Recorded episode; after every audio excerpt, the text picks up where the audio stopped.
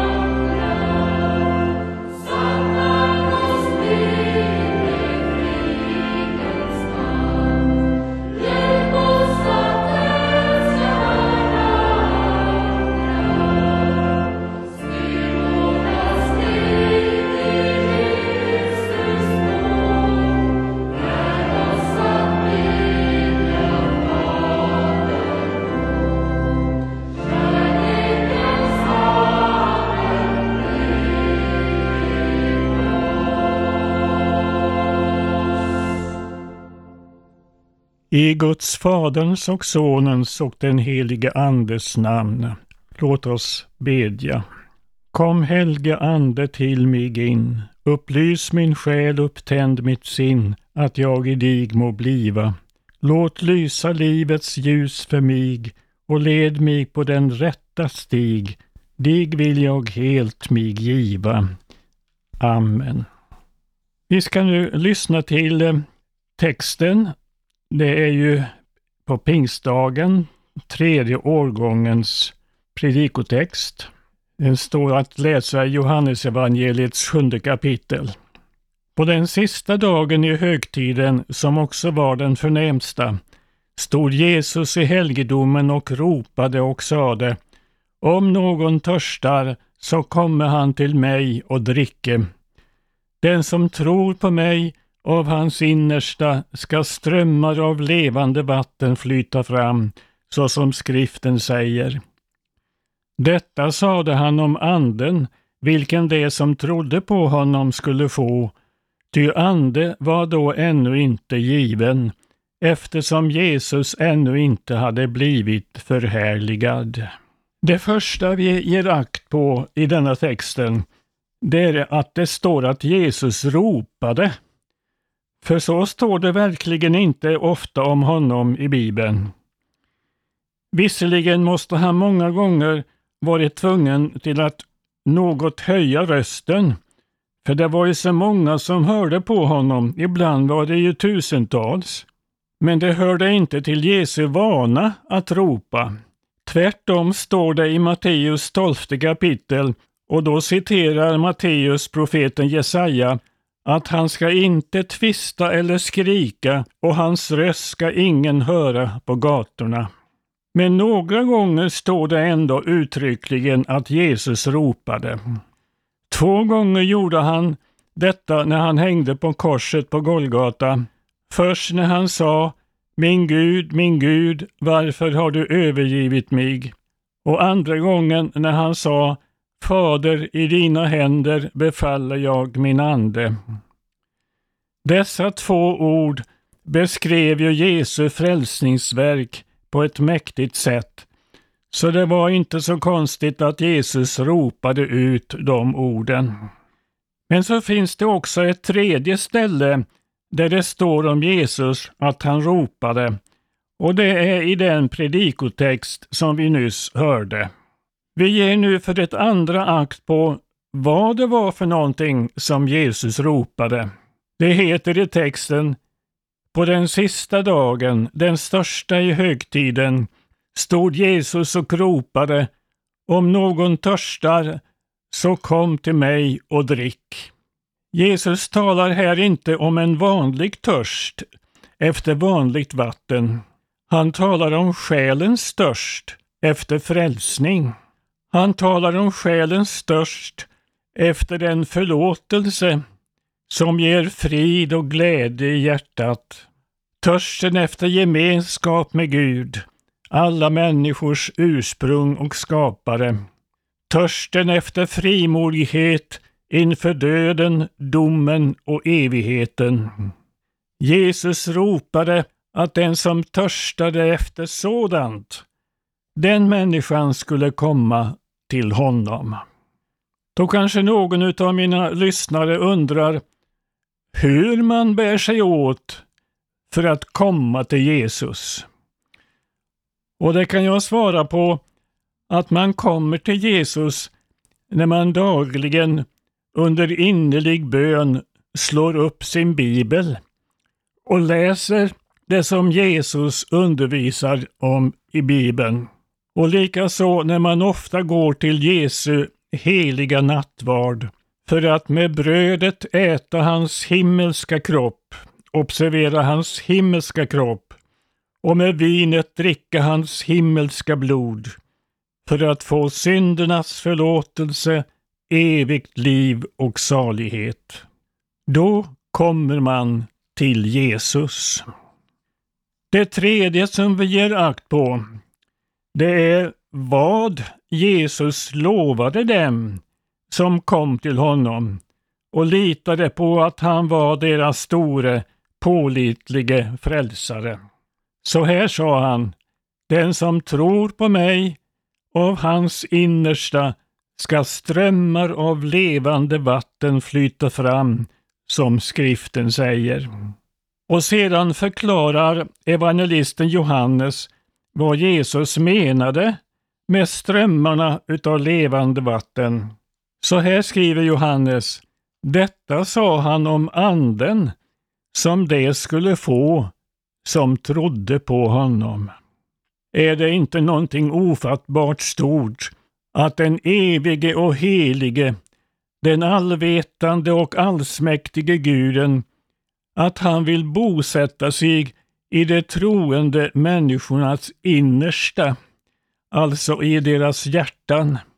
För när den helige Ande gör det, då är det Gud själv som gör det.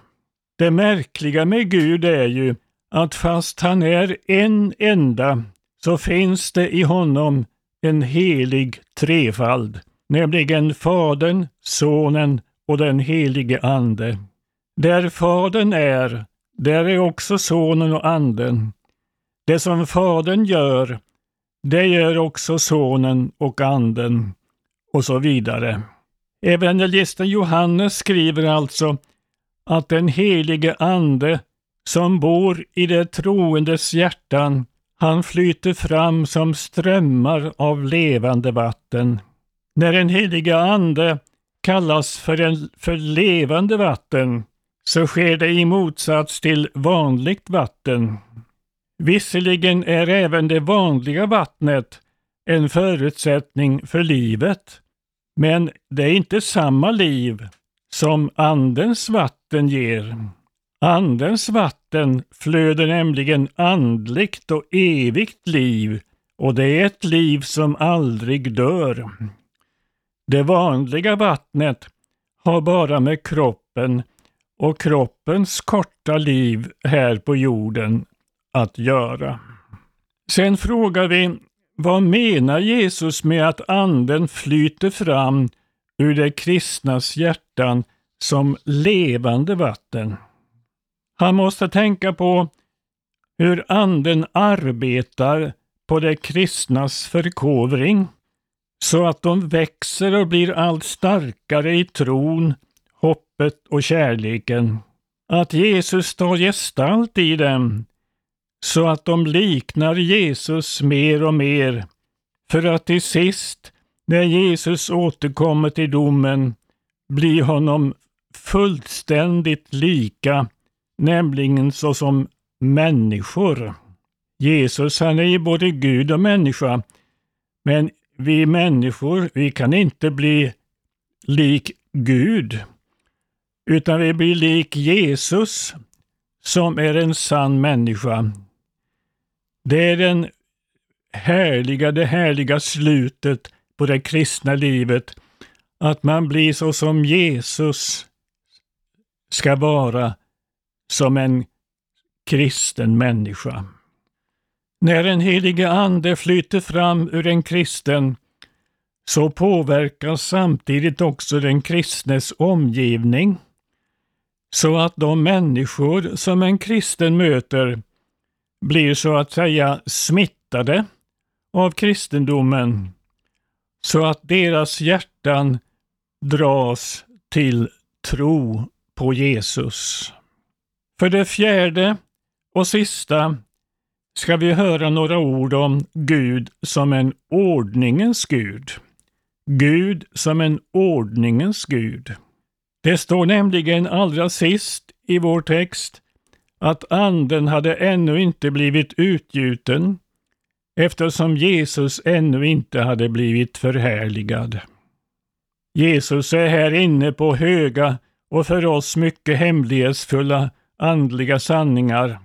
Han gör tydligen skillnad mellan att få hjälp av Guds ande till tro och kristet liv och att ha anden utgjuten i sitt hjärta. Guds ande verkade i människors hjärtan genom Guds ord redan i Gamla testamentets tid. Anden började med detta redan med de allra första människorna, Adam och Eva. För ingen människa har ju någonsin kunnat tro genom sitt eget förnuft eller kraft, utan har någon kommit till tro så har det alltid skett genom den helige Andes hjälp. Men i Nya testamentets tid kom någonting nytt. På den första kristna pingstdagen blev den helige Ande utgjuten över alla omvända och troende kristna. Detta utgjutande har med Andens inneboende i deras hjärtan att göra. Jesus, eller jag sa ju förut att vi i denna predikans fjärde del skulle tala något om Gud som en ordningens Gud. Det talas på flera ställen i Bibeln om Gud som ordningens Gud. I vår text är det fråga om hur Gud sänder sin ande på olika sätt i Gamla och Nya testamentet. I Gamla testamentet sände han sin ande att genom Guds ord arbeta på människornas hjärtan. I Gamla testamentet var det ju profeterna som var Guds talesmän. Gud lät sin helige ande tala genom profeterna. I Nya testamentet sänder han sin ande till att såsom en utgjutning i kristna människors hjärtan. Så var det inte i Gamla testamentet. Men i Nya testamentet blev det så att anden blev utgjuten i människornas hjärtan. Denna ordning är ett Guds beslut, men varför han ville ha den ordningen, det är väl en hemlighet för oss. Ett annat ställe i Nya testamentet där det också talas om Gud som en ordningens Gud, det är första Korintierbrevets fjortonde kapitel. Paulus undervisar där om den kristna gudstjänsten. Det gick lite friare till då vid gudstjänsten än den gör nu hos oss. För var och en som var närvarande vid de första kristnas gudstjänster, de fick medverka på något sätt. Någon ville kanske läsa upp en saltarsalm. En annan ville läsa upp ett ord till undervisning eller också en uppenbarelse.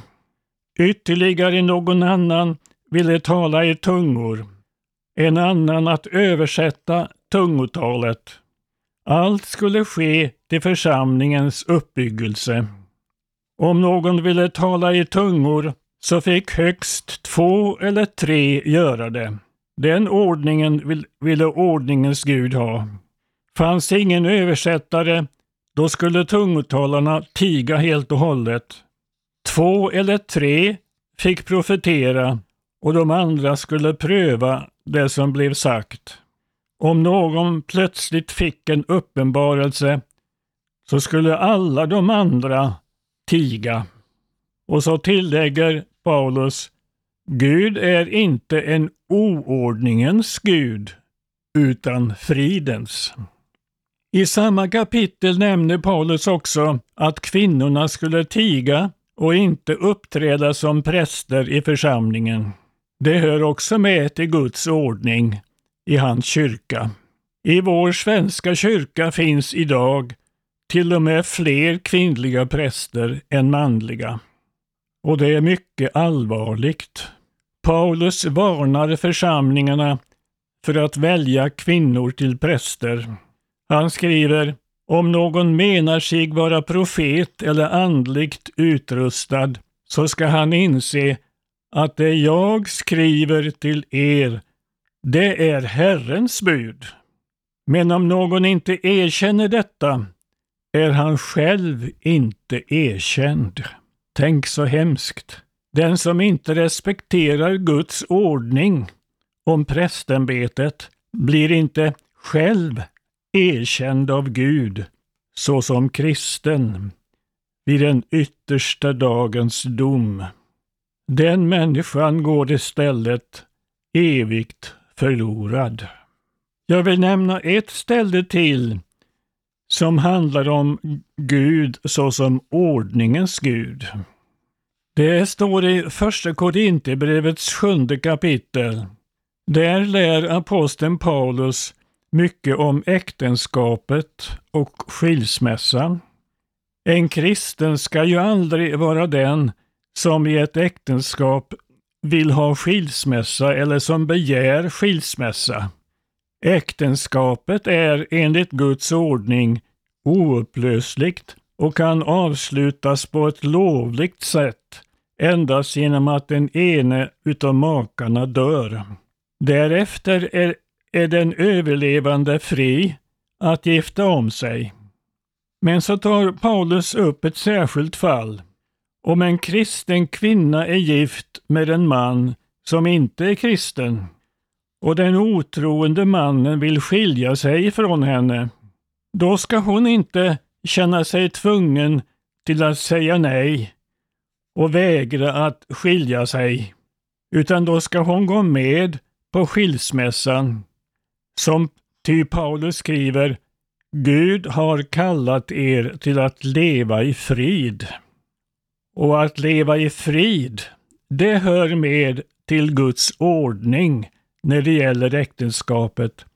Gud vill inte att makar ska leva tillsammans och bråka med varandra, utan då är det okej okay att gå isär. Vi ska inte ta anstöt av att Paulus skriver jag.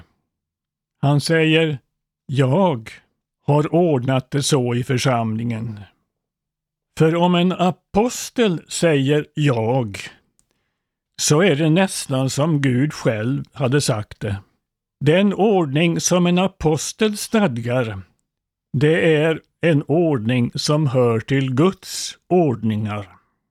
Att det apostoliska ämbetet var ett ämbete med den allra högsta auktoriteten i den kristna kyrkan i början. Det kommer fram på de ställen i Nya testamentet där kyrkans olika ämbeten räknas upp. På de ställena sätts nämligen apostelns ämbete alltid som nummer ett. Till exempel skriver Paulus i Efesierbrevets fjärde kapitel Gud var Gud gav några till apostlar, andra till profeter, andra till evangelister och lärare.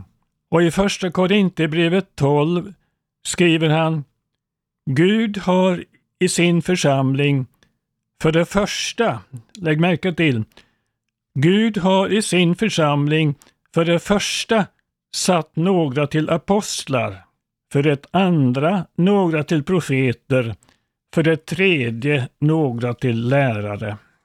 Vi kan alltså vara säkra på att det apostoliska ämbetet det är det allra högsta ämbetet i den kristna kyrkan.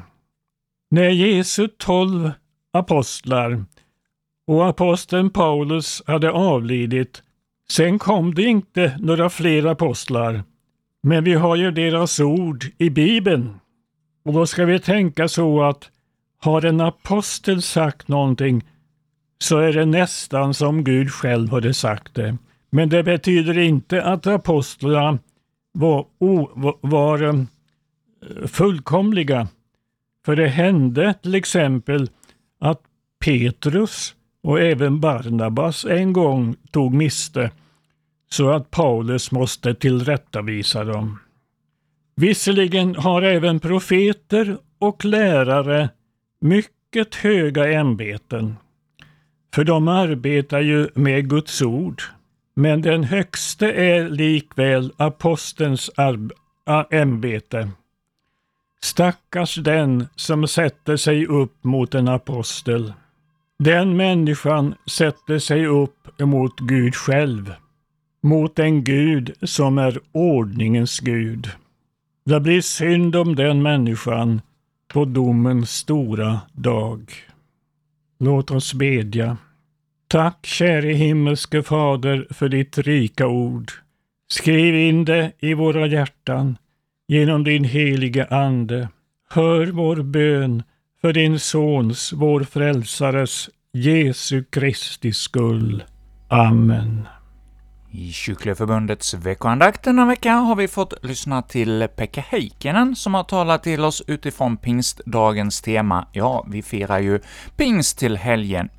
Och ja, vi ska nu få lyssna till en psalm också som avslutning på denna andakt, och så blir psalmen 131 ”Stå upp, o Sion, och lovsjung”.